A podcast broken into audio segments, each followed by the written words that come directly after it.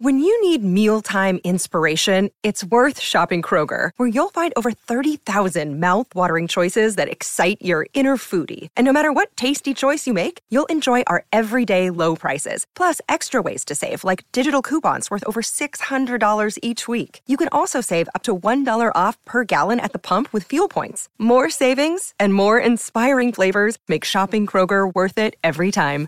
Kroger, fresh for everyone. Fuel restrictions apply.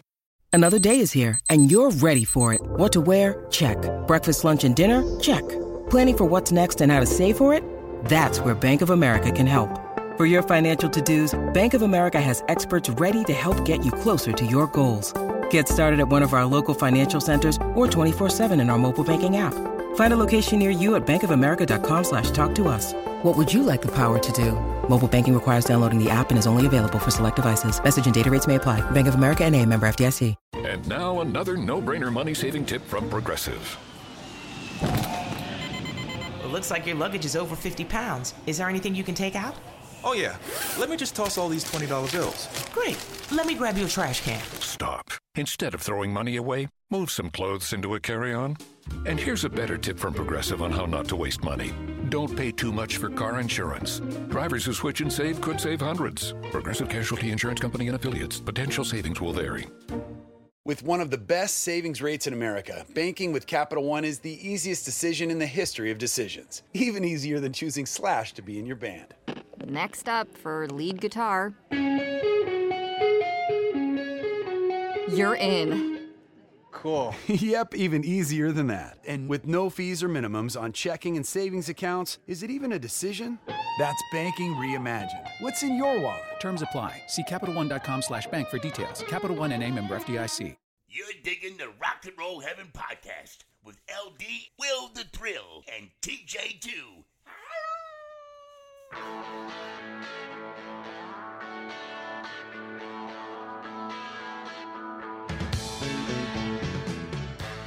Hey guys, welcome to Rock and Roll Heaven, the podcast where we talk about the lives, careers, and deaths of famous musicians. I am your host, LD. Along with me for the ride, as always, is Will the Thrill. Hello, everybody. Greetings and salutations. And my big brother, Mr. TJ2, the Deuce. Howdy. All right, TJ, would you would you care to explain why this week is dramatically different from every other single week that we've had other than two other episodes? So we teased uh, on our social media that we had something coming up that would perhaps melt the faces off our audience. And I think we actually said it may induce pants pooping of some kind. um, so anyone who is a longtime listener of this podcast knows that there is something that is mentioned in every single episode that we do without fail every week, no matter who it is that we're doing a show on, we manage to work in a reference to Manfred Mann or Manfred Mann's Earth Band. Yes. So imagine our surprise when the uh, guest uh, that LD and Will uh, interviewed a couple of weeks ago, and I'm sorry, remind me of her name, LD, the author. Le- Lesley-Ann Jones, one of the greatest rock authors of our time. We were so, so lucky to have at the her. very end of at the very end of, of, of their interview with her, because it's uh, something we feel compelled to do every week. They they they asked if she knew uh, Manfred Mann, Manfred Mann's Earth Band, had ever written an article about them, had, had ever considered writing a book about them, and she said. Uh, and I'm not going to uh, insult our guest by trying to do my horrible British accent. Thank, thank you, she, Thank you for that. essentially, she essentially she said, uh, "Well, uh, you know, Tom McGuinness is uh, one of my best friends," and so that set into motion something that when we started doing this a couple of years ago would have seemed unimaginable. We are actually able now to welcome onto the Rock and Roll Heaven podcast a former member of Manfred Mann, I, I believe mm-hmm. still an ongoing member of the Manfreds, Mr. Tom McGuinness. Welcome, Oh sir. my gosh. Hi, welcome this is- to Arse. You have Hello. How do I live up to that? you have no no idea what this means to us. Thank you so much for taking time out of your day, out of your life just to talk to us because I don't know how much uh, you know about us, but we are massive fans of you. The, yes, the, the the funny thing is, is that w- because you know obviously you're not normally eligible for our podcast thankfully because we cover Yes. the lives careers and deaths of, of uh, late musicians. But there were a couple of artists who we noticed just somehow came up in every episode.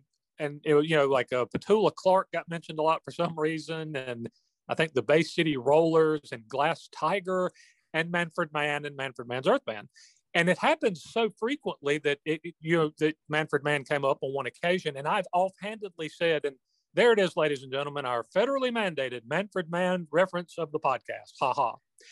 And then, without us even discussing it or it officially becoming a thing, we started intentionally writing Manfred Mann into every single episode that we've done. So Now, we have the, we have the worked them connections have in. been thread thin. But others, such as David Bowie, where you know it was a tweet, like it's been very organic.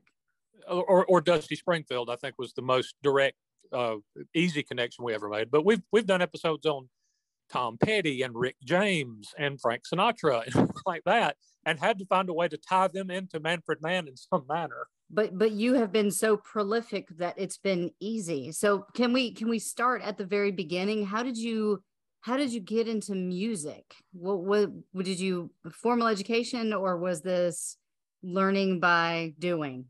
Well, um, I mean, I started by listening to the radio. There wasn't much music going on in my home. Uh, I was an only child. My parents didn't play, but we had lots of um, friends and relatives who lived round about in. I grew up in Wimbledon, uh, a suburb of London, and uh, everyone I knew was called O'Brien, Murphy, Kelly. So there was a lot of singing particularly rebel songs and things like that. Um, and the radio was on, but we had this weird radio because you have 110 volts in um, in America, don't you? I that's Your a TJ. TJ. Yes. You- We're, yeah, Yeah, we're, we we're we're 110. Yeah. Yeah. And we're 240. But for some reason, I lived in this little row of houses, and all the houses were 110, which meant you could not buy any sort of electric, electrical equipment and plug it in because everything sold in England was on 240 volts. We were on 100. So we had cable radio. No, I've What- never heard of it anyway. What is that? What is, what is cable radio? we had cable radio, which had two stations. Oh, jeez. Uh, one of which was the BBC Light program, and the other one was the BBC Home Service. And the Light program had music on it. And I used to hear music on there, and I'm talking about, you know, the music of the 40s. Those were the first things I heard. And then for a while, for some reason, the Light program vanished, and we got AFN for a week or two. American Forces Network Mm-hmm. broadcasting to the forces in your so i heard weird things like amos and andy very un, uncorrect. Yes. um, but i'd hear because of that i was hearing a bit of what was happening in america. And then the boys downstairs from me because we lived in a tiny house which was divided in two the boys downstairs were called connolly because their family was from ireland as well. And the connolly brothers who were a few years older than me they were playing these records and they were hank williams and a great r&b saxophone player called earl bostic. So when i was like eight nine years old i'm hearing the roots of rock and roll without knowing it. Uh, so those were the first things that hit me. Then johnnie ray hit me. I thought johnnie ray was great when i heard him. And uh, my aunt, we didn't have a record player because you couldn't run an electric record player, but she gave me her wind up record player and some records. And she was a big fan of Fats Waller and the Ink Spots. So I was listening to Fats, Waller and the Ink Spots. I was getting a sort of crash course in American music uh, from all of this. And then somewhere around, uh, you know, rock and roll came along. And I thought, this is this is wild. You know, Little Richard was probably the first one that I heard that I thought, wow, you know, what is that music? Like Steve Martin in that film, what is that music? um, so uh, yeah, and I yeah, I, I wasn't a big fan of Elvis. I like the very early Elvis, but I like Jerry Lee Lewis and I like Larry Williams. I like Fats Domino, Chuck Berry, all those sorts of people. But what changed it for, from me just being a listener to being a player was a guy called Lonnie Donegan. Do you know Lonnie Donegan? Tom? Perhaps I know a song, Nine, but 1956, Lonnie Donegan did a recording called the Rock Island Line, which was uh, originally a tune by Leadbelly. Actually, it goes back even before Leadbelly, but leave that aside. And it was just him strumming a guitar, three chords, string bass player, and a drummer, and electric guitarist, It was a sort of jazzy electric guitarist. And it was called Skiffle. Oh, Skiffle was yes, Skiffle. Skiffle, that's right. Lonnie Donegan did the whole Skiffle thing. Now later on, David Bowie would do Skiffle, right? Later on. Well, I don't know about that, but you know, Lonnie Donegan got it from, it was used to describe Chicago music back in the 20s or 30s. And he somehow coined it for this thing he was doing, which was he was singing um, American folk songs, but speeded up and strumming the guitar, just like Elvis strummed the guitar, I realized quite quickly. And um, Lonnie Donegan was the reason I picked up a guitar. John Lennon picked up a guitar. Paul McCartney picked up a guitar. It was all down to Lonnie Donegan, who had a string of number one hits in England, just doing these fast folk songs. He also had a hit with um, the Battle of New Orleans when he did a cover version, which was a big American hit. Uh, and uh, I started playing acoustic guitar and playing these folk songs fast. And all my friends bought guitars, and we were all strumming together and singing. And we quickly realized that if you amplified those three chords, you could play like Carl Perkins and all the rockabilly people and Buddy Holly. So, you know, went went from an acoustic guitar to an electric, electric guitar, all of which I had to buy on what was called the Never Never, because we didn't have any money, my family. We were very, very poor. But you could buy them by paying, you know, two pounds a week. And I got my, my father, mother, thank them. Uh, they bought me an electric guitar and an amplifier. And uh, I just fell into it from there. Never thinking I was going to do it professionally or make a living out of it, although I'd still be doing it now, 60 something years later. now, it's really interesting because I've listened to a number of your solo things, Tom, and if anyone hasn't, you you need to please do yourself the service. Um, and one of the things that jumped out at me was that sort of post-war Chicago blues kind of sound that it had to it. Oh, yeah. Uh, were there? Any, I mean, the first artist that came to mind was BB King. Instantly, um, yeah. is is he one of the folks that you would look to influence, or was there? Obviously, there's a lot of people in the mix. He was later. Okay. He was later. What happened to me is that I loved rock and roll, and I was quite into s- some pop. Uh, but by the early '60s, uh, rock and roll had become very tame and uh, a lot of the people had sort of moved away from it, like Elvis did very early on. Johnny Cash went off more into country, and uh, you know Chuck Berry went to jail, and Jerry Lee Lewis was thrown out of England for bringing his 13-year-old child bride with him. So I was looking for something to replace the excitement of uh, rock and roll, and by listening to Chuck Berry, I became aware of Chess and Checker Records in Chicago, who were recording The Giants. So, along with, we were dotted all over the United Kingdom. There were people seeking out these records Elmore James, John Lee Hooker, Muddy Waters, Sonny Boy Williamson, Howling Wolf, Little Walter, all of these people. That's, that replaced the excitement of rock and roll for me. And it turned out there were a few other people dotted around. Um, obviously, some of them went on to be famous, like Mick Jagger, Keith Richards, Eric Clapton, Eric Burdon, the Animals up there in Newcastle, Stevie Winwood in Birmingham. Um, we were all listening to these. And it's really weird because we're white kids. And there is something about this Chicago 1956 music that completely spoke to us. Jimmy Reed was another one that we loved, and um, that was that was a game changer for me. I was playing in a little local band We were playing in the youth club, at the pubs roundabout. Uh, occasionally, we used to have a thing called Saturday morning pictures, which is where children went along between nine and 12 on a Saturday morning. And we would watch, you know, a Randolph Scott cowboy film and Batman, black and white, and, uh, you know, a few cartoons and things like that.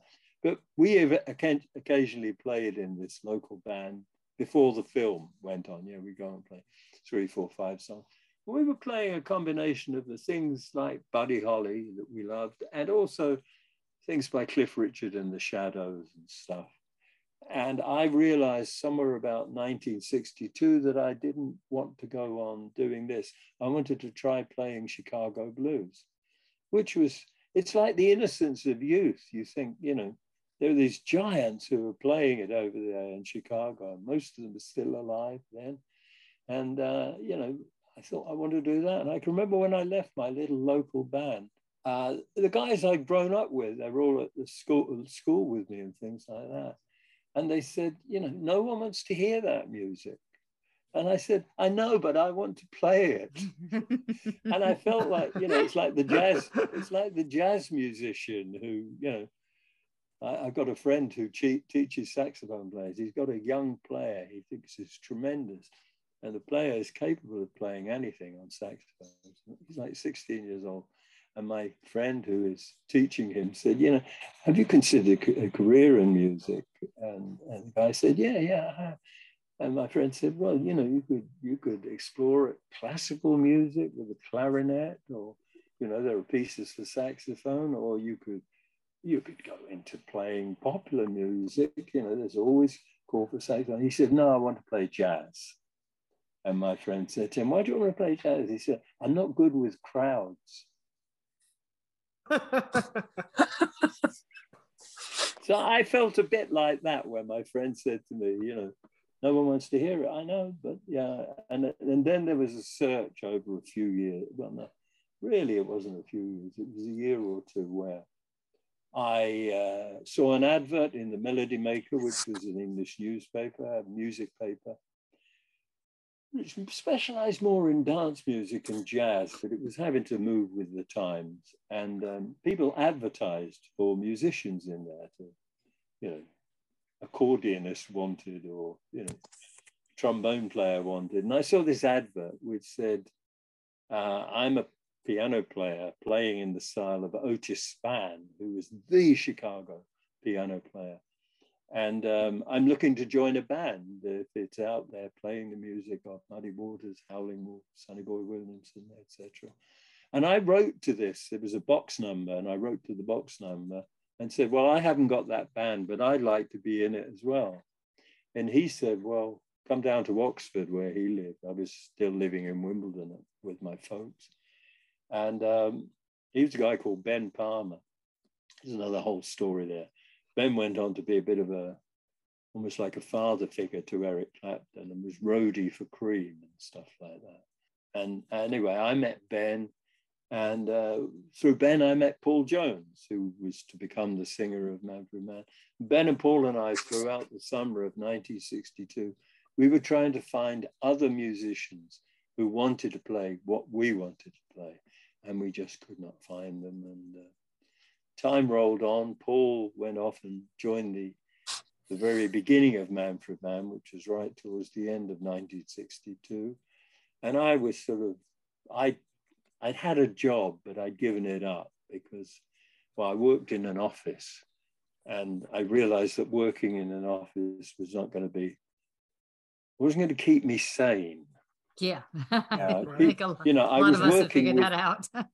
I was working with 18 year olds like myself who were talking about their pension plans and what they would do when they retired. It was an insurance company. I left there and I was doing nothing. Um, and I, uh, I went along for an audition at the Station Hotel in Richmond, which is West London. And the Station Hotel was where the Stones really took off in 1963. They play there every Sunday. And I used to go there every Sunday to see the Stones playing. They were the band I wanted to be in. Uh, they were really, they were just playing Chicago blues, really. Jimmy Reed, Chuck Berry, Bo Diddley, all that sort of stuff. and I uh, I went along one weekday to audition for a guy who was getting an R&B band together. Now, I didn't ask him what he played when when when yeah, I just wanted to play. So he said, "Come along to the station. We're doing a gig, and uh, you can sit in." So I walked in, and it was like it was like an Edward Hopper painting. You walk through the barn, you open the door, and there's this dark room with a band on the stage. And I know I'm silhouetted against the light behind me with a guitar in one hand and an in, and I know I'm in the wrong place. I want to vanish without anyone seeing me. But the leader of the band uh, beckons me to go to the stage, and I do. I know I'm in the wrong place because on stage are three trombone players, a string bass player, a drummer, and piano. And what they're playing oh it's lovely, but it's not what I want to do. They're playing like Count Basie tunes. And uh, I, uh, you know, I, I got up there and played. Now I'm still learning the guitar very much so. And for anyone who, who knows anything about music and guitar players, uh, they said, What should we play? And I'm trying to think of something that I know that they might know because it's obvious they don't know. They don't know Muddy Waters. They don't know. They know Chuck Berry and uh, uh, they, I mean, sorry, Count Basie. That's what they know, and they know uh, Joe Williams, who was Count Basie's singer. And I thought, well, Kansas City, which I loved by Wilbert Harrison, and Little Richard did a great version.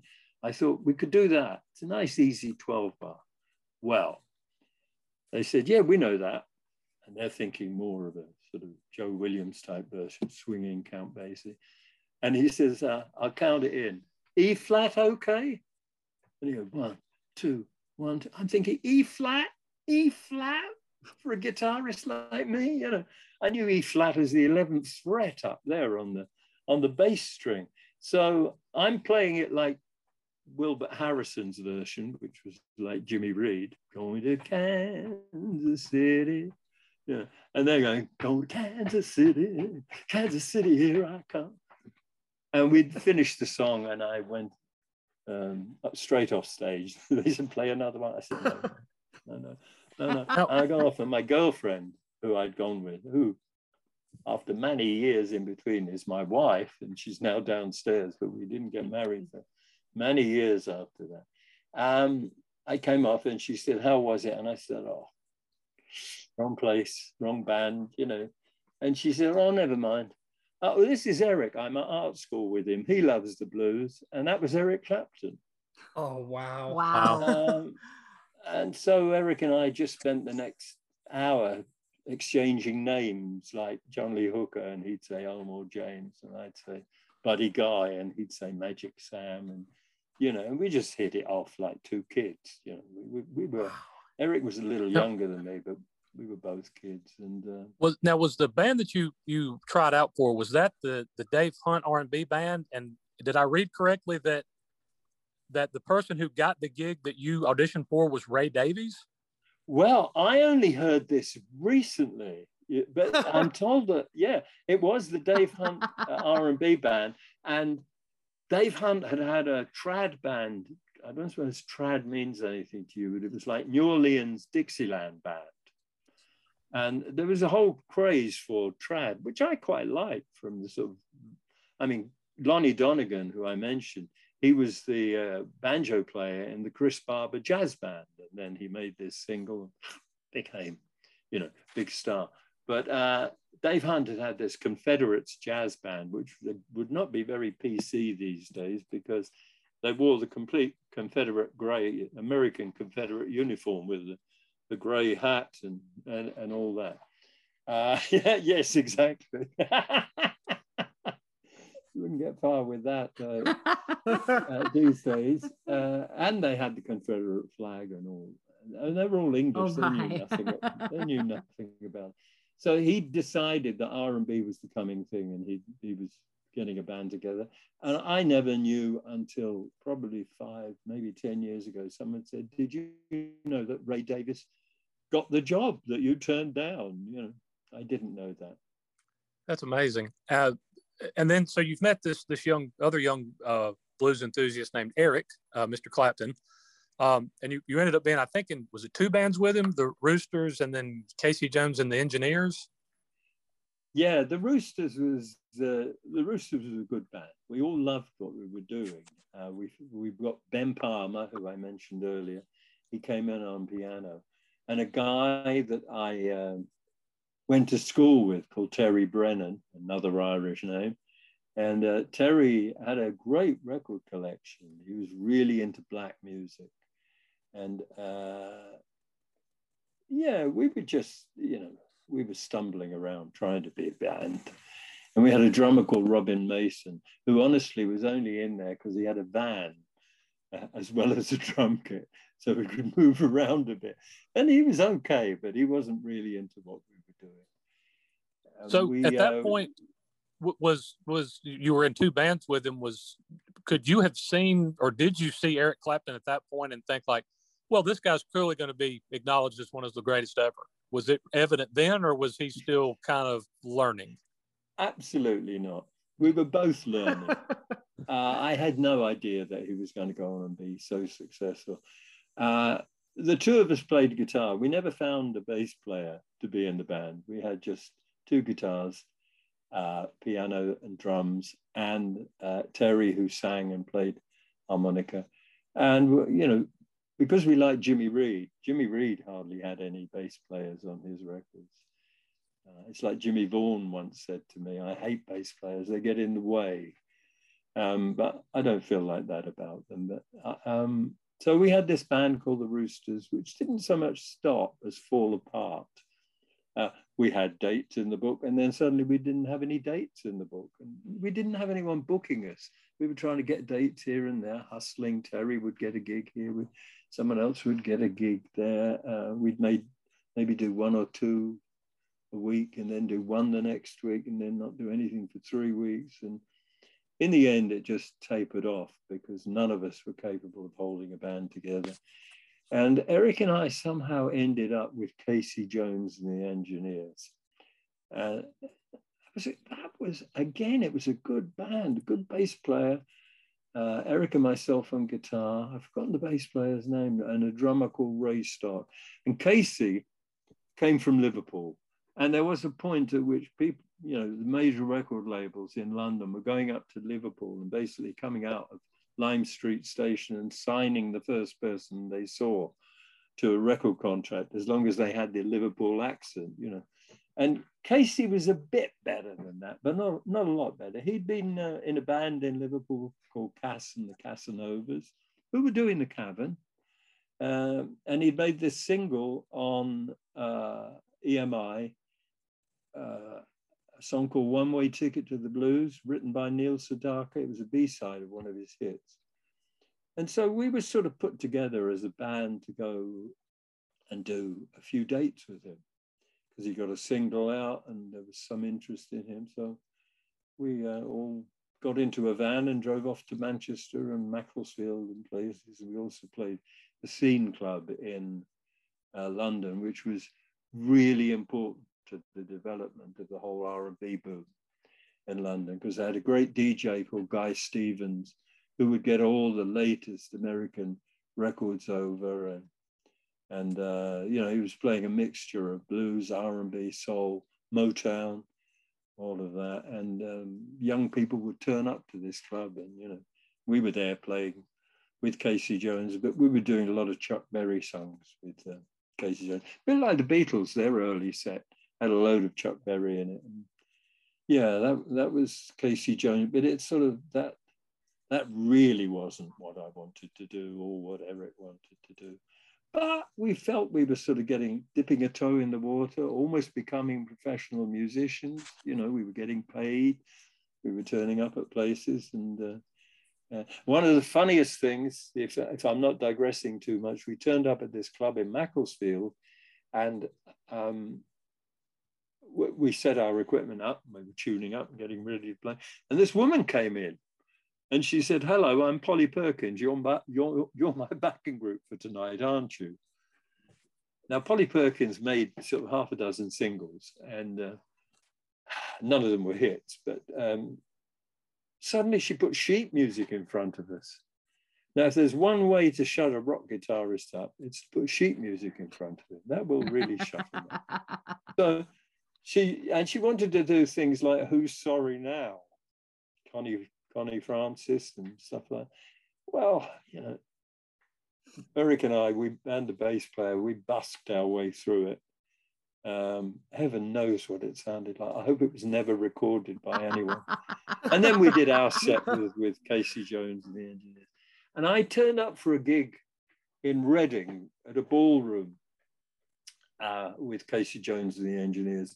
We were playing support to the Undertakers, who were a really good Liverpool band, with Jackie Lomax, who went to, on to record for Apple. And uh, they were a good sort of R&B based band, great, good saxophone player, good band all around. Uh, they, uh, we played support to them and uh, Eric wasn't there. So I played the, the whole set without him. And then I went back to the scene club the next day, and Guy Stevens said, Oh, no, Eric's not doing it anymore. And I thought, Well, neither am I in that case. I was only in there because he was there and I liked playing with him. But I had no idea he was going to go on to the success he had. And shortly after that, he joined the Yardbirds, and I went down and uh, sat in at least once or twice with them when they were playing at a pub in Croydon, South London. Um, and I still didn't see that, um, you know, Eric was going to be what he was. And shortly after that, I joined Manfred Mann, but they didn't want me on guitar; they wanted me on bass. So I uh, walked on stage with a bass guitar the first night I played with Manfred Mann. I'd never touched one before that, but I figured four strings, can't be that hard. I can play six strings. So, yeah, again, it's the innocence, the arrogance of youth, you know? You don't see the pitfalls. Hey, we are going to have to take a quick pause here to hear from our sponsors, but, but we'll be back in just a second with the great Tom McGuinness. And we're back. The, the first time I became aware of what Eric had become was when I heard the Blues Breakers album, the Beano album with uh, Hughie Flint, my dear friend Hughie Flint and uh, John McVie on bass, and John Mayall, and Eric. And I was doing a college gig uh, somewhere with Manfred Mann, and the DJ put this record on. And I was transfixed listening to the guitar playing. And I went over and said, Who's that? And he said, It's John Mayall, Blues Breakers with Eric on guitar. Said, wow, wow. And I thought then, wow, wow. You know, I'd spent 18 months at that point not playing guitar deliberately because Manfred Mann were good musicians and I really had a lot of catching up to do on bass guitar. So I really concentrated on that. And I thought when I heard that, I thought, wow, I should never have stopped playing guitar. Not that I think I would have ever been anywhere near as good as Eric, who I think is wonderful. I still think he's wonderful. You know, a lot of people knock him for just doing the same thing. It's like knocking Bing Crosby for sounding like Bing Crosby, or Cooder for sounding like Cooder, or BB King for sounding like. I mean, BB King sounded the same for 60 years, and it was brilliant. And um, yeah, that opened my eyes to Eric's playing that Blues Breakers, as it did to a whole bunch of people all around the world.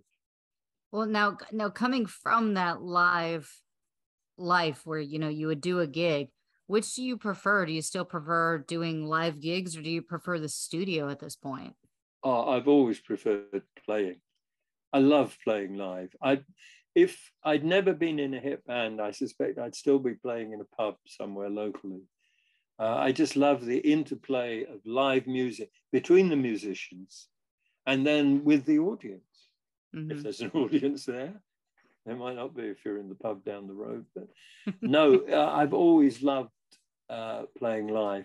I like the studio a lot. I like the technology of things, and I like uh, you can try things out. It's you know, especially once you got to multi-tracking. Uh, you know, you didn't have to get it right first take. You could uh, repair or overdub and all those things. I do like the studio, and I like songwriting. I like trying to write songs. Uh, but for me, playing live is is uh, it's. I mean, my doctor tells me to keep on playing because it's what keeps me healthy.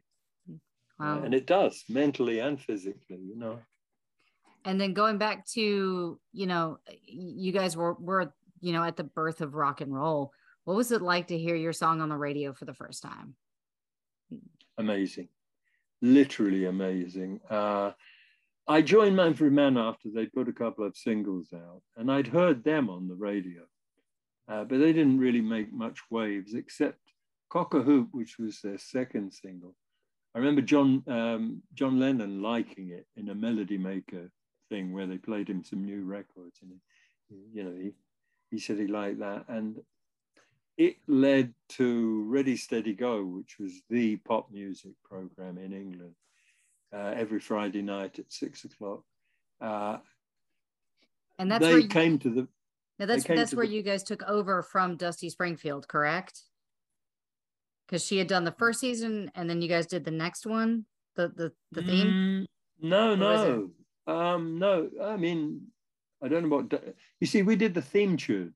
right that's the i think did she do the first season and then you guys replaced her after that as a theme song or what am i getting my seasons wrong Uh, it didn't really have a season. It went on every week.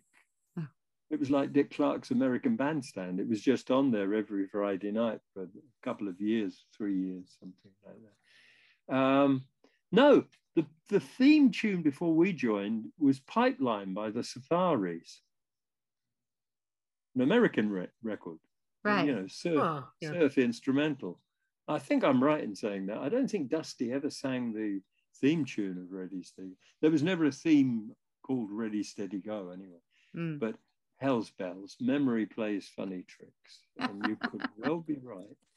And, Um, uh, they asked us to write before I joined. They asked the band to write a theme, an opening theme for Ready Steady Go, and they, they gave quite a brief. It was like being given a jingle to write. It had to be, you know, 30 seconds long, have that Bo Diddley rhythm, and it had to it had to have a countdown in it, five, four, three, two, one, because it would be five, four, three, two, one. The screen would burst into life for the opening of the program. So um, before I joined, they'd recorded that. They recorded it in late November 63 or maybe early December 63. And I joined just before Christmas 63. And almost immediately we were on the radio. And it was, that was, that was, it was amazing for them. It was even more amazing for me because I'd had to get a job moving furniture around in a big department store. And, uh, you know, I was doing that for about six weeks. And then the next thing I knew, I was on television uh, within about three weeks of joining the band. And it was our manager, we, were, we used to play the Marquee Club in London every Monday night. And our manager, Ken Pitt, who um, himself had an amazing story to tell, but uh, Ken came down. We'd just done our sound check at the Marquee before um, we were resident there every Monday night. And uh, he came down after the sound check. It was about 6.30 and the record had come out on the Friday. And he said, it's 28 in the charts. And we just went mad. You know, if it never got past 28, that moment would have lived with me. You know, it was fantastic feeling to get into the record charts. And it went up and up, partly because it's on Ready Steady Go every Friday. And, uh, and we went on Ready Steady Go to plug it in. We, we were doing all the TV shows. There were a lot of pop music shows that we could have uh, we could promote it on, and uh, there it was, big hit. and it was really over the next you know 10 or so years it, it really felt like the musicians from the united kingdom were coming to the states and it was kind of going back and forth with different musical acts uh, one of which we've covered on our show and I, i'm sure if you have inter- interactions with hundreds of people throughout your career one of them was actually jimi hendrix um, Uh-huh, and. I, I, I was wondering did you ever have any interaction with jimi while he was in london No, I didn't. I went to see him. I went to see him at the Savile Theatre, which was a great wow. gig, and it was the day after. Um, oh, it was the Sunday at the Savile, and on the Friday, Sergeant Pepper had been released. So they opened with Sergeant Pepper that night, the three of them. Noel. Mm-hmm. oh wow And um, I saw a lot of Noel afterwards because Noel moved to County Cork in Ireland in the 70s. And uh, I was visiting my relatives over there. And my cousin, Joe, Joe Lyons, he was, um, he was uh, a local justice of the peace and a postman. And, uh, and he said to me, uh, do you know a fella called Noel Redding? And I said, yeah, I know Noel. He said, I deliver his mail now. He's living out there at uh, where Ardfield, you know. So I went to see Noel, and um, you know, I knew him anyway from before he'd ever joined Jimi Hendrix, uh, but I didn't know Jimi Hendrix at all. Funny thing is, my cousin, who was a justice of the peace, after he'd heard I'd been out to Noel's, he said to me, I wouldn't be spending too much time out there, Tommy. I do believe there might be drugs involved. there wasn't any of that going around wow. in the 60s, right? Late 60s? Nah. nah nothing. Surely not. He w- I mean, this is probably irrelevant and you can edit out, but Noel did get busted for growing marijuana plants. And he, he had this big house, it was 300 years old, but it was falling apart. He got a settlement from the Hendrix estate and he bought the house with this, but then he never had any money to do it up. I mean, they bought him out, so he never got any future royalties. Uh, right. Uh, he, he couldn't fix this house, and he, he gave the top floor through the roof all the time. So he grew marijuana plants up there. And everyone knew. I mean, he wasn't selling it, he was just growing it for himself and friends. And um, a new police officer was transferred to the local town. And the new police officer was badgering the sergeant all the time to go out there because he was sure there were drugs involved out there. And the sergeant knew full well there were drugs. So uh, they went out there and they went upstairs and the sergeant was walking on, there were little rooms off to each side. The sergeant's walking on and he looks into this room and it's filled with marijuana plants. So keeps on walking, doesn't say anything and the guard comes along behind him, enthusiastic puppy, you know. He said, Sergeant, Sergeant, look what I found. so Noel was hauled off before the magistrates, where he was charged with just possession. And uh, who spoke in his defense? The sergeant. Oh, I think, wow. I think Noel was fined something like 10 pounds and told to be a good boy. Anyway, that's not really what you wanted me to talk well, about. The, the, way I look at it, Noel, great story. The, good story. The way we're, I, good. yeah. No, the way I the way I look at it is that Noel just didn't want to waste that dripping water. I mean, it can no, hit the floor, or it can hit the plant, and uh, it, it yeah. was sort of ecological before, before, before it was known. He was being ecological. He was using the rainwater to grow plants. I mean, yeah, good thing. Innovative. Yeah. Yeah. Um, this, this just seems like such a an exciting time. And the one thing that, as I've sat and listened to you, you you know, tell tell these stories about the people you encountered. You've already mentioned, let's say, you know, Eric Clapton and Steve Winwood and Eric Burdon and the Rolling Stones and the Beatles, and then you think about you know the Kinks were, were soon to come, and you're you're less than ten years at this point from Queen and Led Zeppelin, and the you know the Yardbirds were, were around before that. What was it about your country at that point in time that made it such an incredible incubator for unbelievable music because that the the music that, that came out of your country from the early 60s to the early 70s is among the best music in my opinion that's ever been created. Yeah literally if i if i had to choose it would just be that just be the uk and would just be that time frame. If i could only like isolate it to one like you were only allowed to listen to one portion it would be that. Yeah i was there something in the water if i had to choose a decade it wouldn't be an actual decade but it would be 55 to 65 because what seems strange to me is that we were re exporting American music as far as we were concerned. The Stones, the Animals, Spencer Davis Group, The Who, all of us, we all learned from American music. Without American music, what would have happened in the 60s would not have been what happened because we were all drawing on particularly black music, even the white people that we liked the Carl Perkins and the Hank Williams and that, they'd all listened to black music, which had formed them into what they were. Why did it happen? I have a few theories, a, a few thoughts about that. One is that we'd gone through a period of austerity immediately after the war.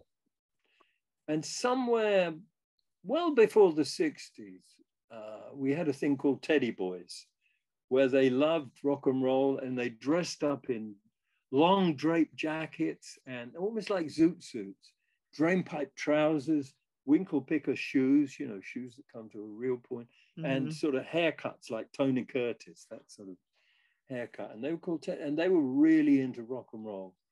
Um, money was in people's pockets for the first time, uh, particularly by the early 60s. People had spare money. Teenagers had spare money. I mean, up until really up, we had rationing until quite late after the war. Sweets were still rationed in England until the early 1950s. Meat and cheese and stuff like that was all rationed throughout the 40s. So we went through this austerity, and then suddenly people had money in their pocket young people had money in their pocket. And there was a great record label over here called London American. It was part of the Decca Group. And London American would put out like 10 American singles every week. And they were putting out records, obviously things that had been big hits, like, uh, you know, there might be a whole lot of shaking going on by Jerry Lee Lewis, but there would be five other records that had made the lower reaches of the Billboard charts. So we were getting a chance to hear these. There was a station called Radio Luxembourg, which was like a pirate station broadcasting from Luxembourg into England. And they would play all the latest singles, whereas the BBC would devote, you know, the, the least amount of time possible to pop music because it was a dreadful influence on young people. We wouldn't want them to hear too much of that American rubbish. Um, much better, that, much better that we hear a good old English folk song. Um, so we were hearing the music. Lonnie Donegan really changed things dramatically by teaching us those three chords, and uh, then we amplified them, and then there was full employment, pretty well. You could try to be an actor. You could try, try to be a graphic designer. You could try to be a musician. You could try to be a writer of novels or something, knowing that you could get a job on a Monday. Might not be hugely well paid, but you know that that's quite a liberating thing uh, to know that if you give it a try, you can fall back on uh, like a safety net of a job.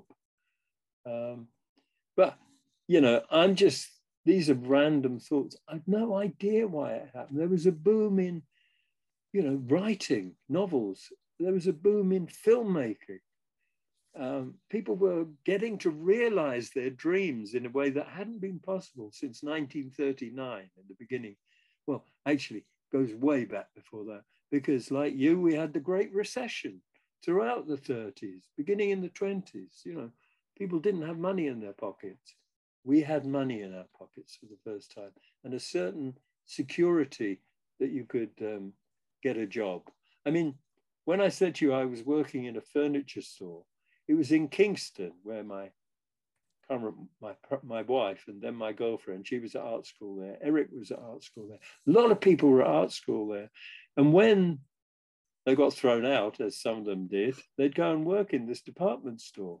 And you could, you know, you just go along there and say, "Have you got a job?" And they say, "Yeah." When you know, can you start today? It was that sort of that cushion that made you try things, I think. Everything in the whole world is down to economics. So you you've done you've done so much. You've done music, you've done directing, you've done writing. What do you consider one of your greatest accomplishments? Being alive. fair, fair. uh, well, did you did you I'm not want some? I, I remain incredibly um, uh, you know, again, childishly optimistic. I, I, I'm, I'm still capable of doing something else. You know, who knows? Maybe writing some more songs, maybe getting another sort of band together. Uh, I've had a blues band with Paul Jones for 43 years called the Blues Band. and we've just stopped it. So, you know, I'd quite like to get, because we were going back to that roots thing of Chicago blues, um, I might do something like that. There are other, you know, I want to write some more songs uh, and find an outlet for them. I'd like to do a bit of production as well, because I've done a bit over the years. So, what was the best? Well, there have been lots of great moments. There, there isn't really a best. You know, hearing the first Manfred Mann hit, 54321 on the radio was great. Uh, getting to number one for the first time with Do Wah Diddy Diddy was great. Getting to number one in America with Do Wah Diddy Diddy was great. Uh, having hit after Paul Jones left Manfred Mann in 1966, Mike d'Abo came in. We all wondered whether we could continue being successful, but we were. You know, we had Mighty Quinn was number one in England. Songs like Ha Ha Said the Clown were number one. It was number one for six weeks in France. It was the number one hit, hit in Germany. Didn't have too many hits in America, I will say, over that period. That's the way. And then after Man Manfred Mann broke up, I got another band together with my dear friend Hughie Flint, who's the drummer with the Blues Breakers, and two wonderful singer-songwriters from Scotland, Gallagher and Lyle. And we had a couple of hit records with a band called McGuinness Flint. And then in late the late 70s, Paul and I got this band called the Blues Band together just to do two gigs. And we ended up doing, I don't know, 5,000 and mm-hmm. making 16 albums and stuff like that.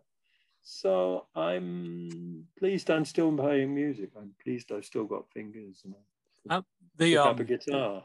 Yeah, I'm I'm glad you mentioned uh, McGuinness Flint because that man's music sounded to me to my ears considerably different than what you had played before. And honestly, really, in, in sitting here in 2022, as I listen to that, it, songs like Malt and Barley Blues and When I'm Dead and Gone almost sound like American bluegrass music.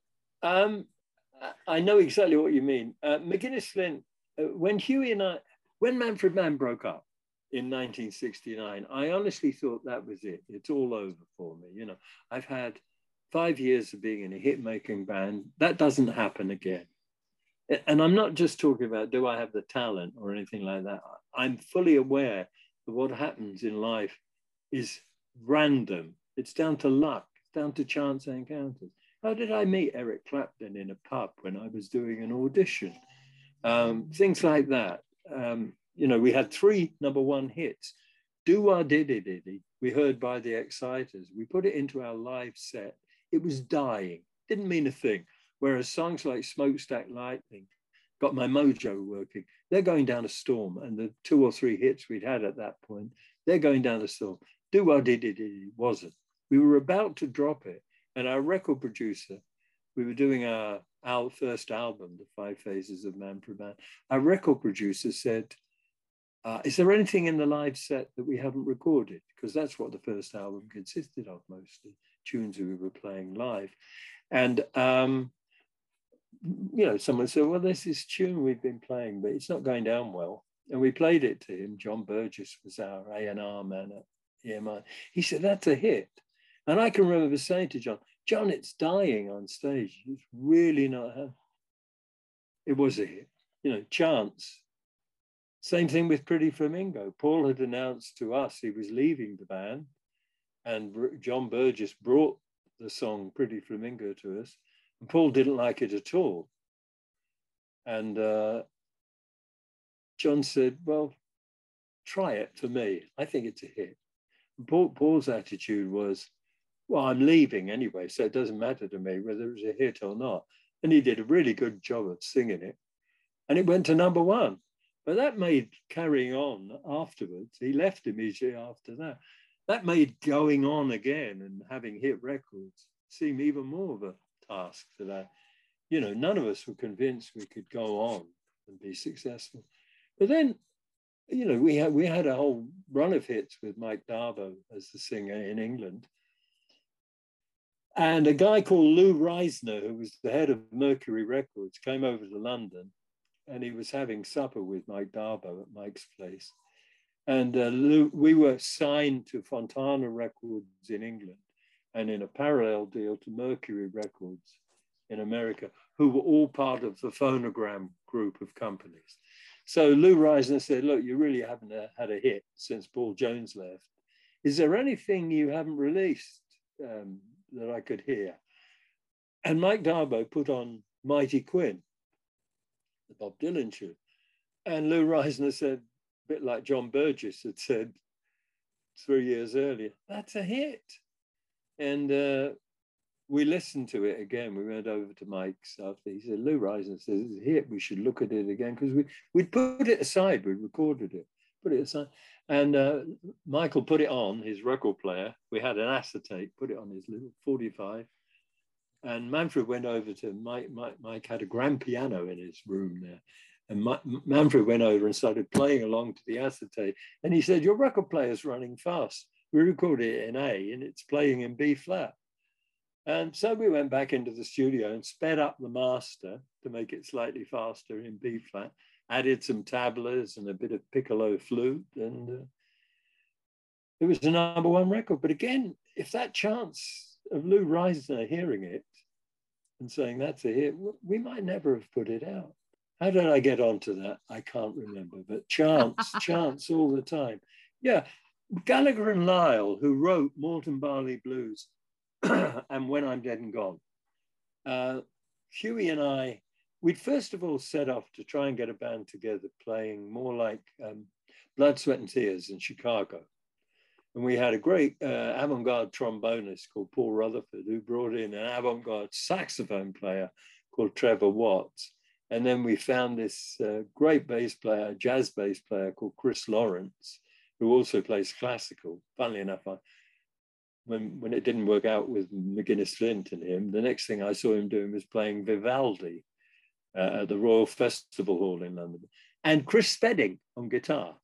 We were trying to get this band together playing sort of jazz rock, but it was impossible to get these musicians together in one place because they're all doing lots of other things. So Hughie had gone for a drink in a pub, and a guy came in, Tony Reeves, who's the bass player in a band called Jon Hiseman's Colosseum, and also was an A&R man for Decca, and knew Hughie from when John Mayall was on Decca Records. And, Hughie was there.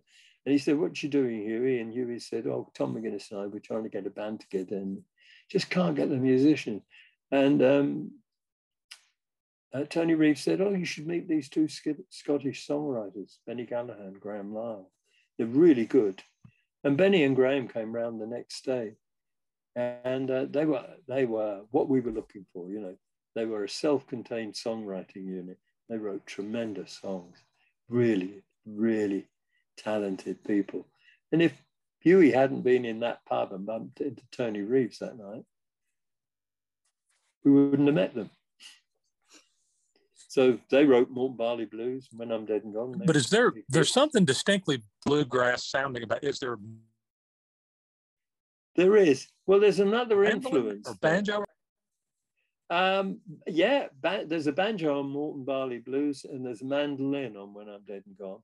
Okay. Um, you know, I can tell you the story of how When I'm Dead and Gone got to be written. I bought this lovely little mandolin, which was like guitar shaped, and it had a picture of a Spanish lady on the back of it. I just bought it because it looked nice in an antique shop. I strung it up and I couldn't play it, you know, I sort of fiddled around with it, and I hung it on the wall. And then we were sitting around my, uh, we were rehearsing with McGuinness. And we got a record deal, which was amazing. We got a fantastic record deal through EMI, well, Capitol directly. Only Paul McCartney had a better royalty rate than we got. That's that's usually this, not wow. the that's yeah. not that's not usually the case when no. when we talk about artists. It's like we talk about how bad their deals are. Yeah. Well, when we were doing Do Wah Diddy Diddy, when when EMI earned a dollar, we were getting one cent on that record between the five of us, and our manager had to take his percentage as well. Oh but anyway, um, we were we were around my place rehearsing with McGuinness. We got a deal and uh, uh, we listened to the first Robert Johnson album, A King of the Delta Blues. We were listening and talking about his life. And uh, nothing was said by Benny and Graham, but at the end of the afternoon, we rehearsed a little more, and then they went off home. And uh, sorry, is that dog annoying you? I can shut the window. no, it's it's right totally fine as long as our listeners know. I mean, okay. We... It's the neighbor's dog. He's a policeman. He's got a dog. Um, he's a very nice policeman. uh, where was I? Yeah, we were listening to Robert Johnson. At the end of the day, Graham said, Can I borrow the mandolin? I'll bring it back tomorrow. And he came back the next morning and he said, uh, him and Benny, they'd written this song and they said um, it's sort of slightly inspired by Robert Johnson, you know, his short life, his early death. And, you know, did he die? Was he poisoned by a jealous woman? So if you listen to the record, one of the lines is, Hey there, ladies, Johnson's free and it's about you know Robert Johnson, and it's on mandolin. But the reason we were using things like banjo and mandolin is we were really into the band. I oh. love the first two albums by the oh, band, yes. and that people didn't say Americana in those days, but they were dipping into everything: bluegrass, country, rock and roll. It was all in there, and we wanted to do something like that. But we also brought a bit of because Benny and Graham are from Scotland and I'm from Irish roots. We brought a slightly Celtic thing in there as well. And so there was always a bit of folk, bit of rock and roll, uh, even a hint of jazz in there on some of the tracks we did. Um, um, so yeah, but you know, Fox on the Run, which Tony Hazzard wrote, which was a big hit for Manfred Mann in England and all around Europe and Australia. It wasn't much of a hit in America, but it's been done by so many bluegrass bands since then. Mm-hmm. Uh, luckily for Tony Hazzard, who wrote it. Will, do you have uh, any other questions? Well, I think one of the big ones was I understand you had written a book in the mid 80s about wanting to be a rock and roll star. um, obviously times change and methods change. I would say, what advice would you impart to anyone looking to carve out a music career today? I don't think it's ever changed. Get a good lawyer, get, get a good accountant. Right. Uh, Noel, Noel would say that. Noel Redding would mm-hmm. say that, but he'd also say, and carry a gun. But I wouldn't go along with that one. Right. Get a good lawyer, get a good accountant, take advice. You'll still sign a stupid deal because they're offering you a stupid deal and you want to be a rock and roll star. Then, yeah. You know, I wrote that book because, again, chance. I wrote this book because I went to Alexis Korner, I should have mentioned. Alexis Korner was one of the big influences on the Stones, the Animals, the Yardbirds, all of us. Uh, Eric would go there. We'd go and see. Alexis had a band which was composed mostly of disgruntled jazz musicians, but they were playing Muddy Waters tunes and stuff like that to make a living, to make a to make to make a little money. And Alexis loved the blues, and he was like people talk of John John Mayall as being sort of the godfather of the British blues, but without Alexis, John would never have come down from Manchester. He would still have stayed up there. Alexis opened the doors you know, the Stones would go down and watch, well, Mick and Keith would go down and watch him. Paul Jones was down at the Ealing Club, which is in West London, to see him. I went to see him play at another club. He was that bit older than us, and he died in 1984. And we had a wake for him at a club called Dingwalls, and there were a lot of musicians there. And uh, Alexis was also the sort of man who was into art and paintings and literature and stuff. And a lot of it. And I got chatting to this bloke, and you know, as you can see, I can talk. And um, you know, we were drinking and talking, and uh, he said, "I'm a I'm a publisher. You should write a book about this." You know, and I did. You know, but if if I hadn't met this man at Alexis Wake, I would never have um, got round to writing a book. Eh, I have to say, it was a very slim volume. I used to write it on planes and trains while I was moving from one gig to the next, one hotel to the next. And I got a, a, a lovely cartoonist called Kipper Williams to illustrate it, who does a lot of business cartoons and uh, political cartoons. He's still around, Kipper. And it came out. And I used to think that the record business was pretty inefficient. boy, is book publishing inefficient. It made the record business look like, you know, a super, super efficient machine.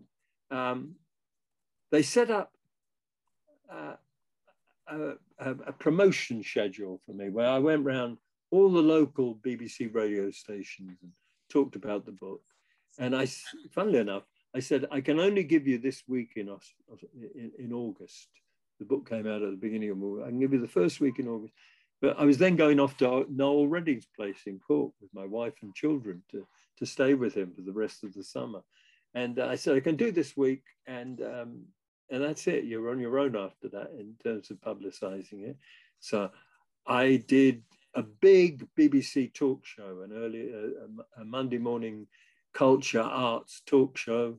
And uh, that was a good bit of promotion for it. And I went to the bookshop around the corner. Had they got my book? I'm in London. Have they got my book? No. I then went to Manchester. Did they have my book in the bookshops there? No. I went to Glasgow and did interviews. Did they have my book in the bookshop there?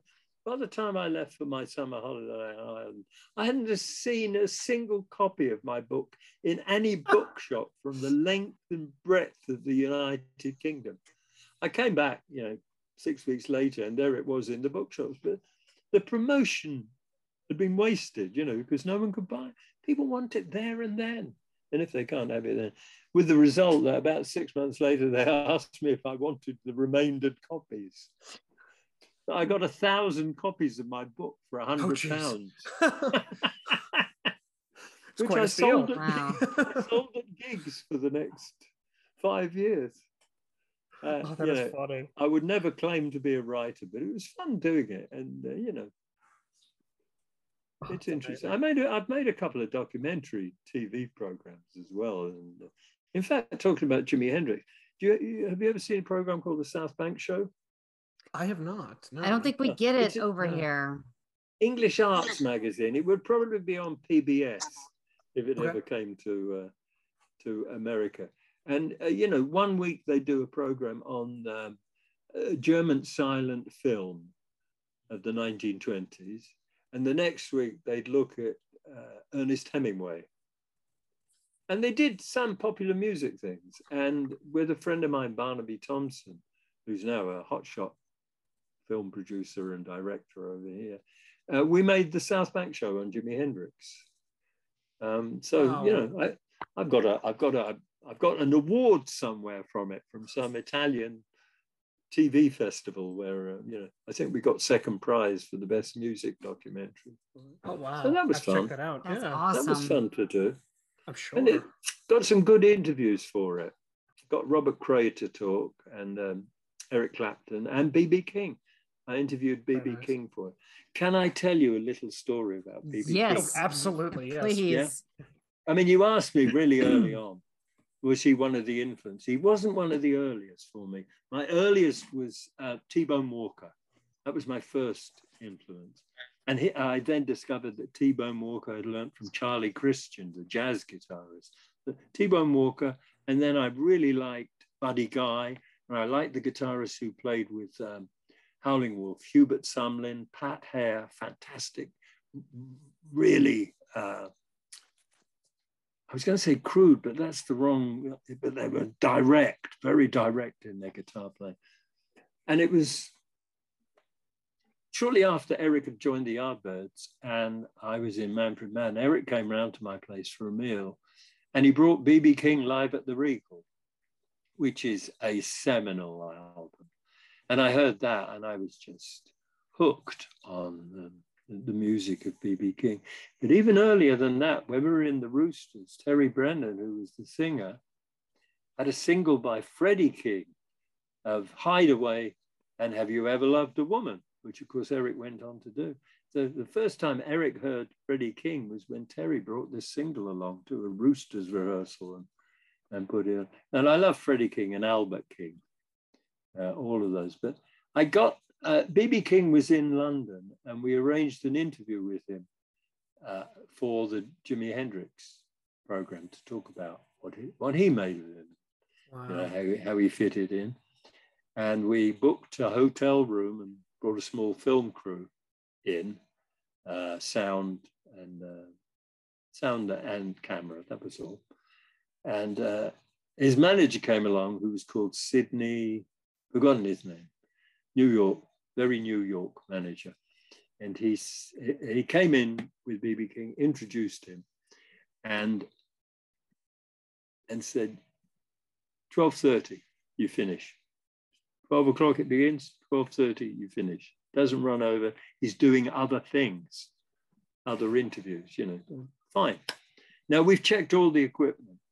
And BB King, I asked him the first question and he starts and the cameraman says, there's a fault with the camera. It's not working.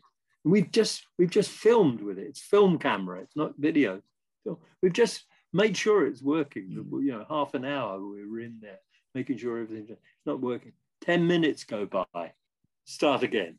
30 seconds in, the cameraman says, I've got a hair in the gate, which is film speak for there's a bit of dirt on the lens. So he has to take the camera apart.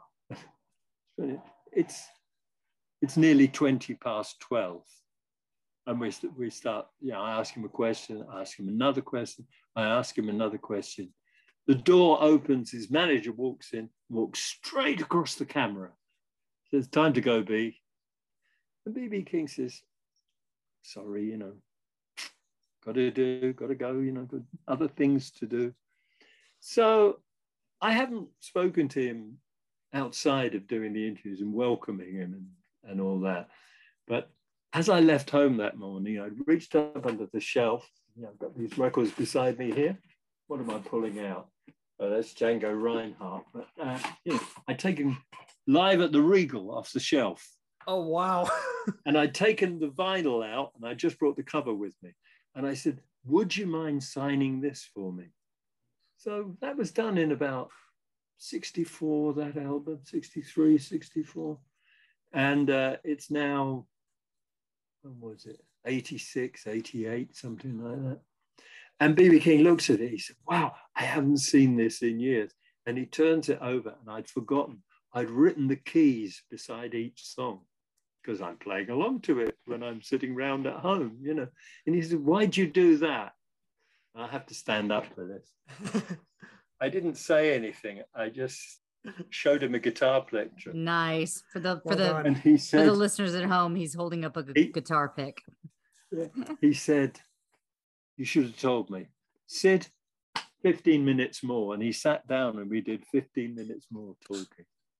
Oh, it's amazing. It's amazing. It was it's a magical moment, you know. Oh my god. But just it's like the brotherhood of guitarists. He no, right. he doesn't know anything about me, but I've got a plectrum in my pocket. And it, so we did, yeah. oh, that's and, simply amazing.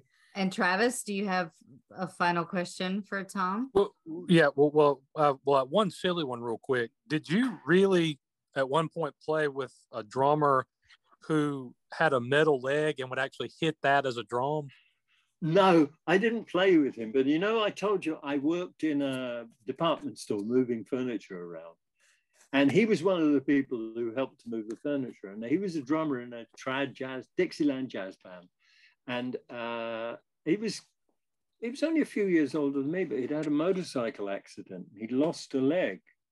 So he did play uh, with a metal leg on, on, you know, doing the bass drum pedal with that. But I saw him and he took a solo at the end of a number, very brief solo. And he played all around the kit and then he played his leg.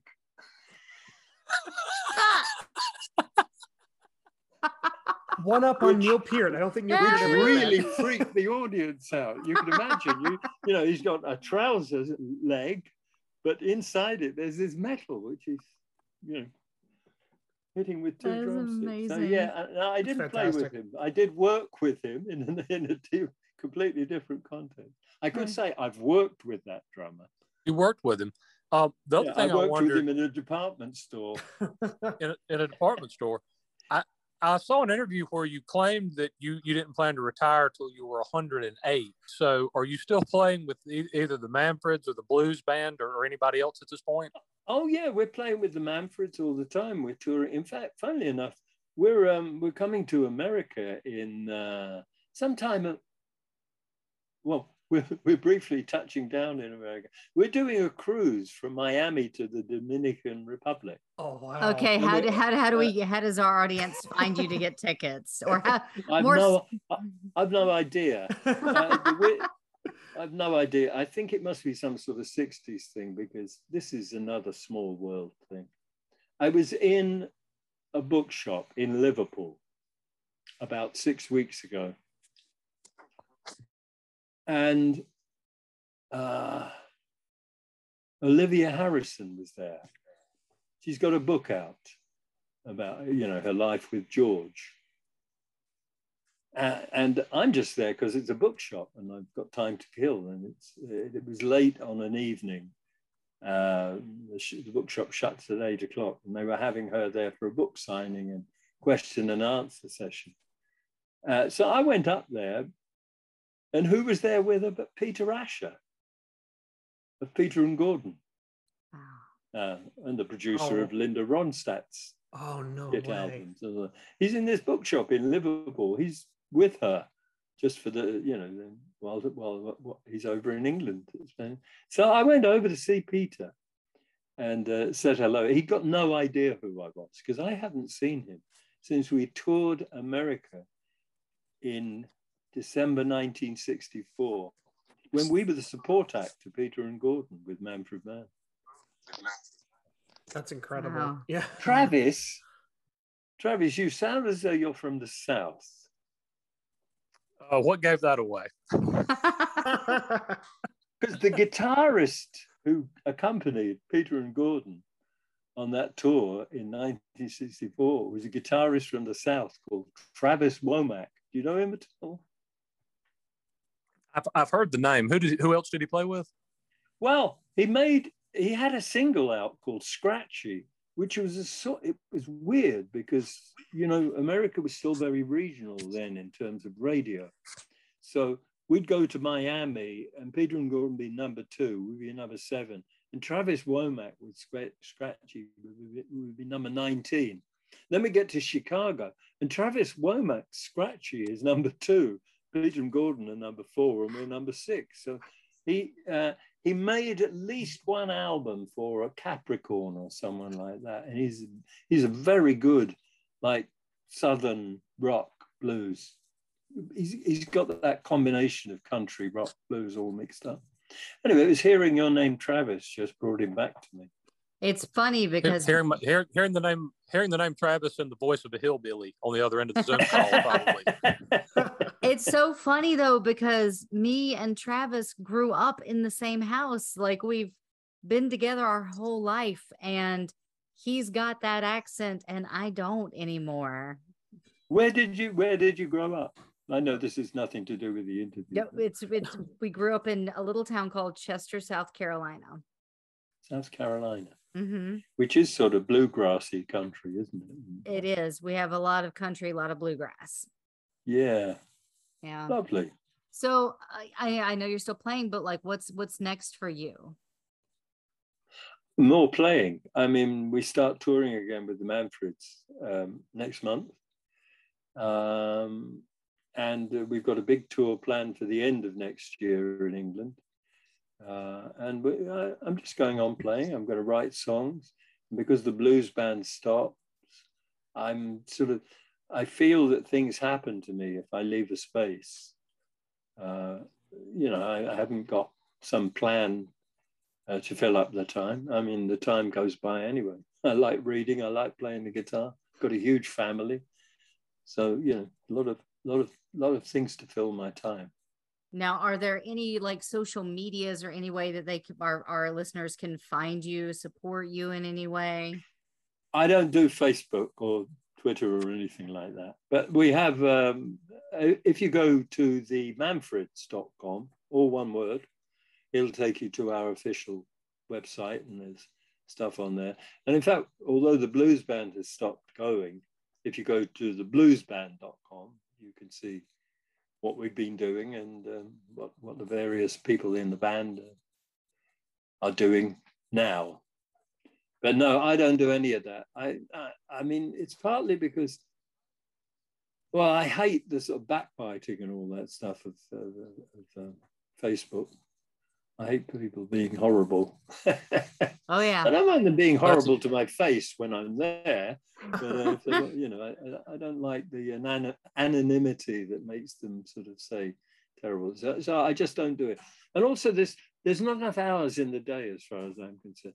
With emails and the phone and Skype and WhatsApp and all that thing, I've got quite enough going on. So no, uh, but people write to me, care of our agent with the Manfreds, and things get to me that way. I've just signed a load of album sheet music covers for. Uh, I got a sweet letter from this 16 year old boy who's autistic and uh, has attention de- de- attention what's it called ADHD. attention deficit disorder, yes. and uh, he wrote this lovely letter. You know, he's 16 years old and he says, I can't make friends. I can't mix with the people at school. I don't have anything. But my the thing that gets me by is music. And he's 16 years old and he knows everything I've ever done. it's it's it's just it's just weird. well, um, guys, do you have any closing thoughts? I have one other little story for you about yes. Mighty Quinn. Absolutely. Um, Al Grossman came to London, and we'd already had a big hit in England with a song called "If You Got to Go, Go Now," uh, which is a Dylan song, which uh, I've only ever heard one. He did record it, but it wasn't on any albums, um, and it was it was number two in the English charts by us. It was banned in America, which in these in these days of hip hop and, um, and and such things, and what you can hear on the radio it was banned because the, the hook was if you've got to go, go now, or else you've got to stay all night. It's a guy talking to a woman. You know, it, we were banned on sort of Midwestern stations in America. Uh.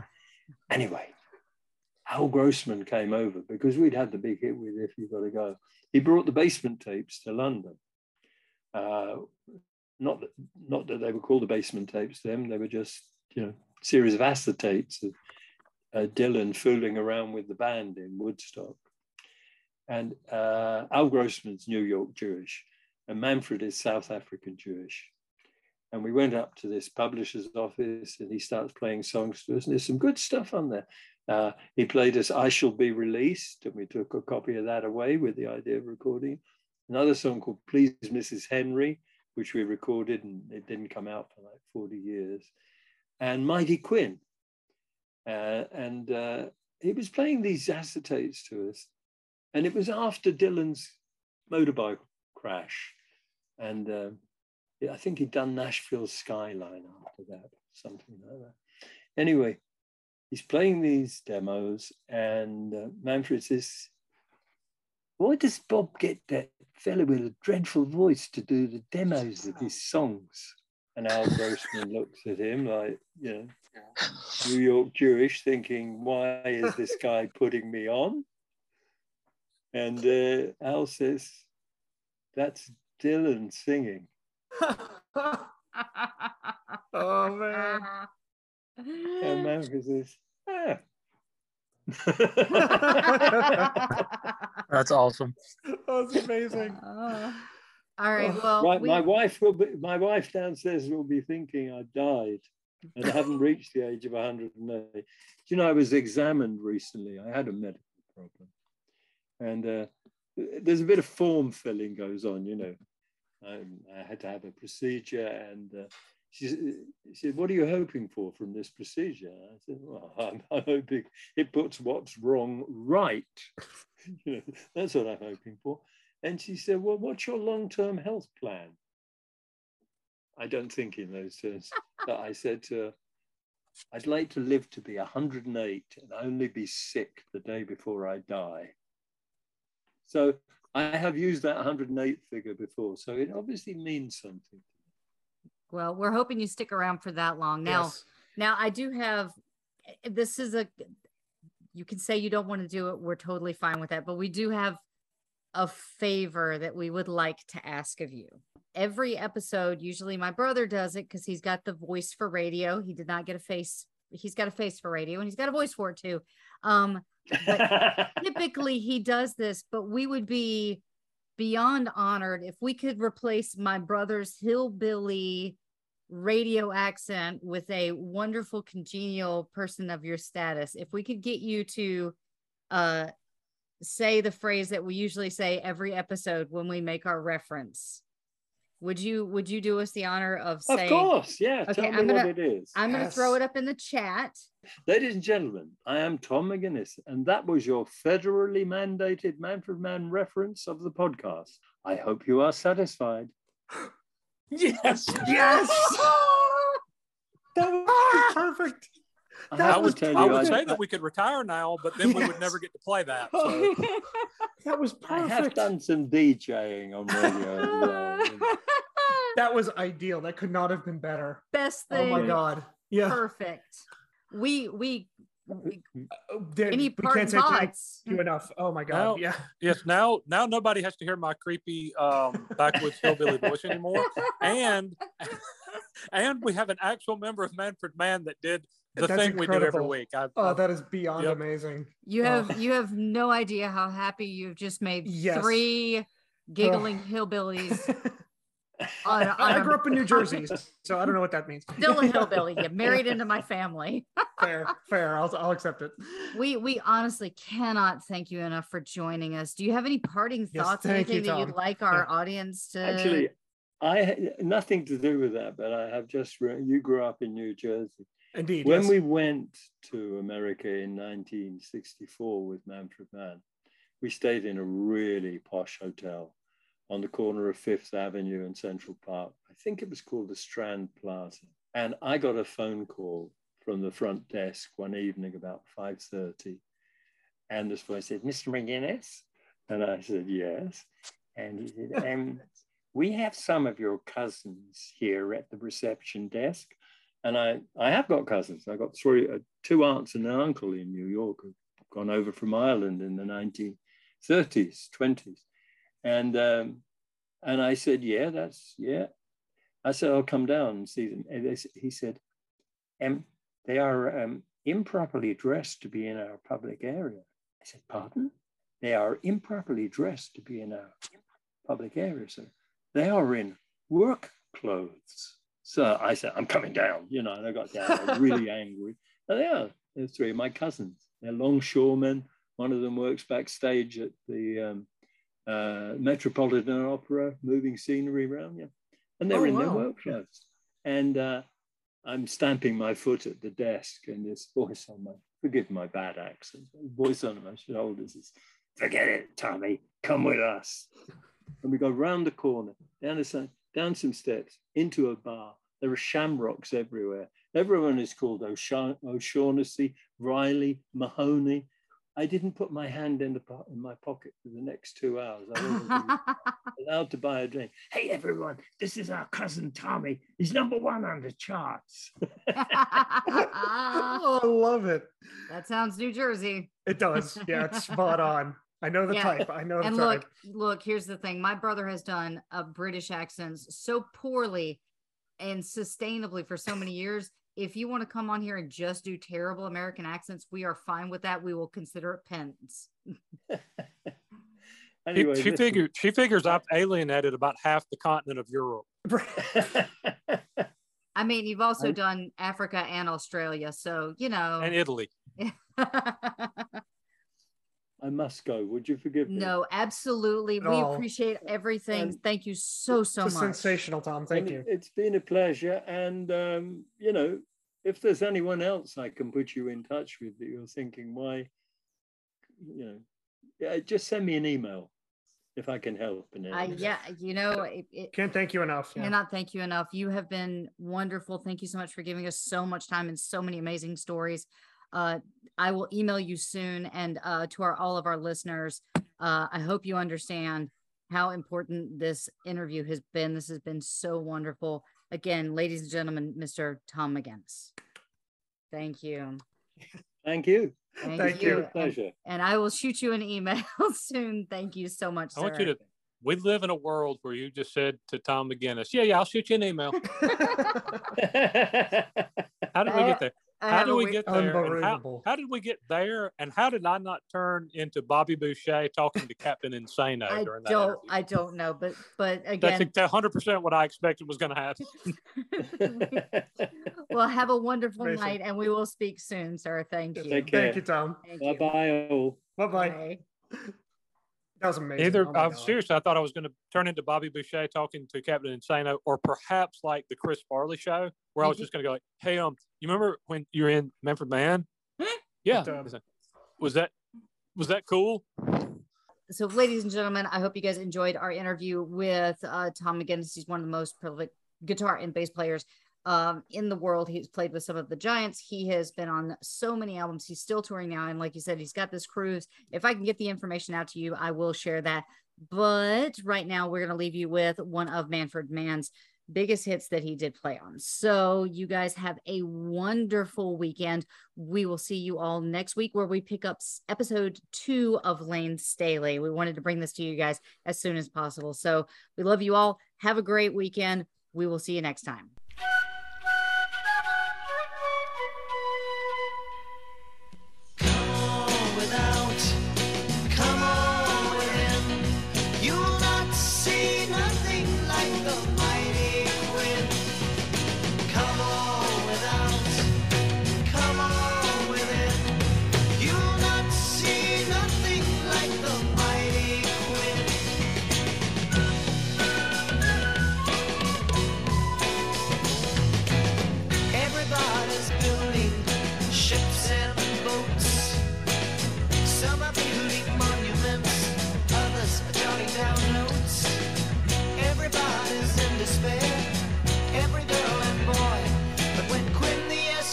Gets here, everybody's gonna jump for joy.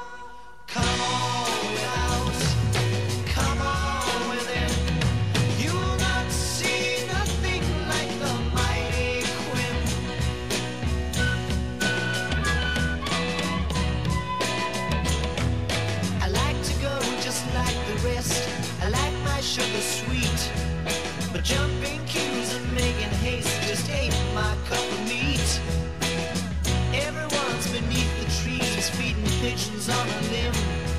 When Quinn the Eskimo gets here, all the pigeons gonna run to him. Come on without,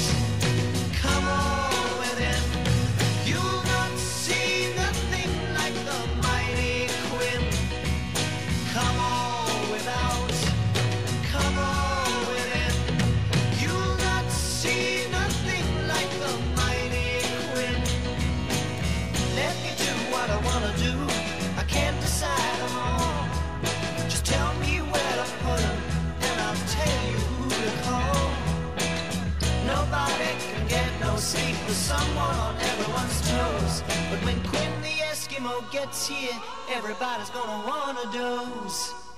Come on without,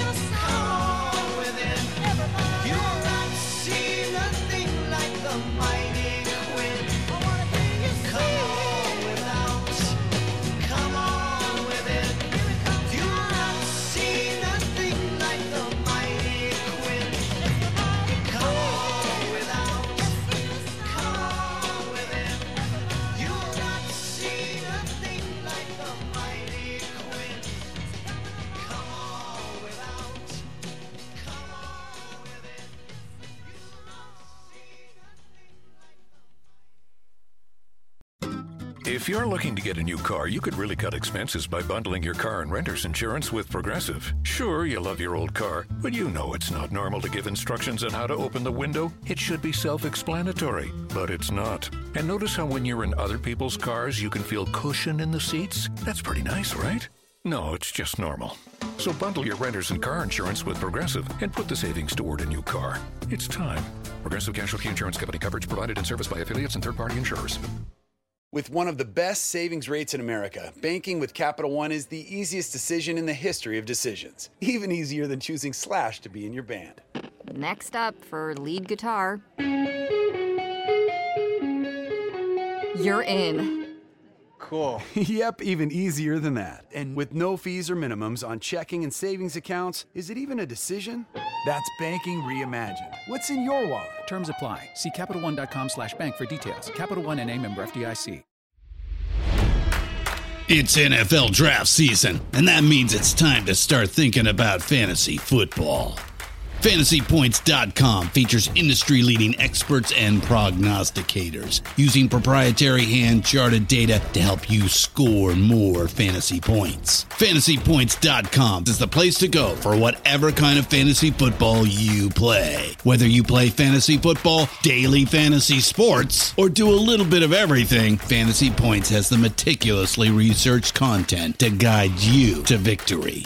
And why wait for the fall? Fantasy Points also covers the new spring football league, the UFL. Join the guru, John Hansen, Scott Barrett, Joe Dolan, and other massive names in the fantasy football universe with an exclusive offer. Use code Pantheon for 15% off any fantasy points package, including the all in package, with access to every article, tool, and data nugget that Fantasy Points has to offer. That's fantasypoints.com and code Pantheon for 15% off at Fantasy Points. Fantasypoints.com. Code Pantheon. Score more fantasy points.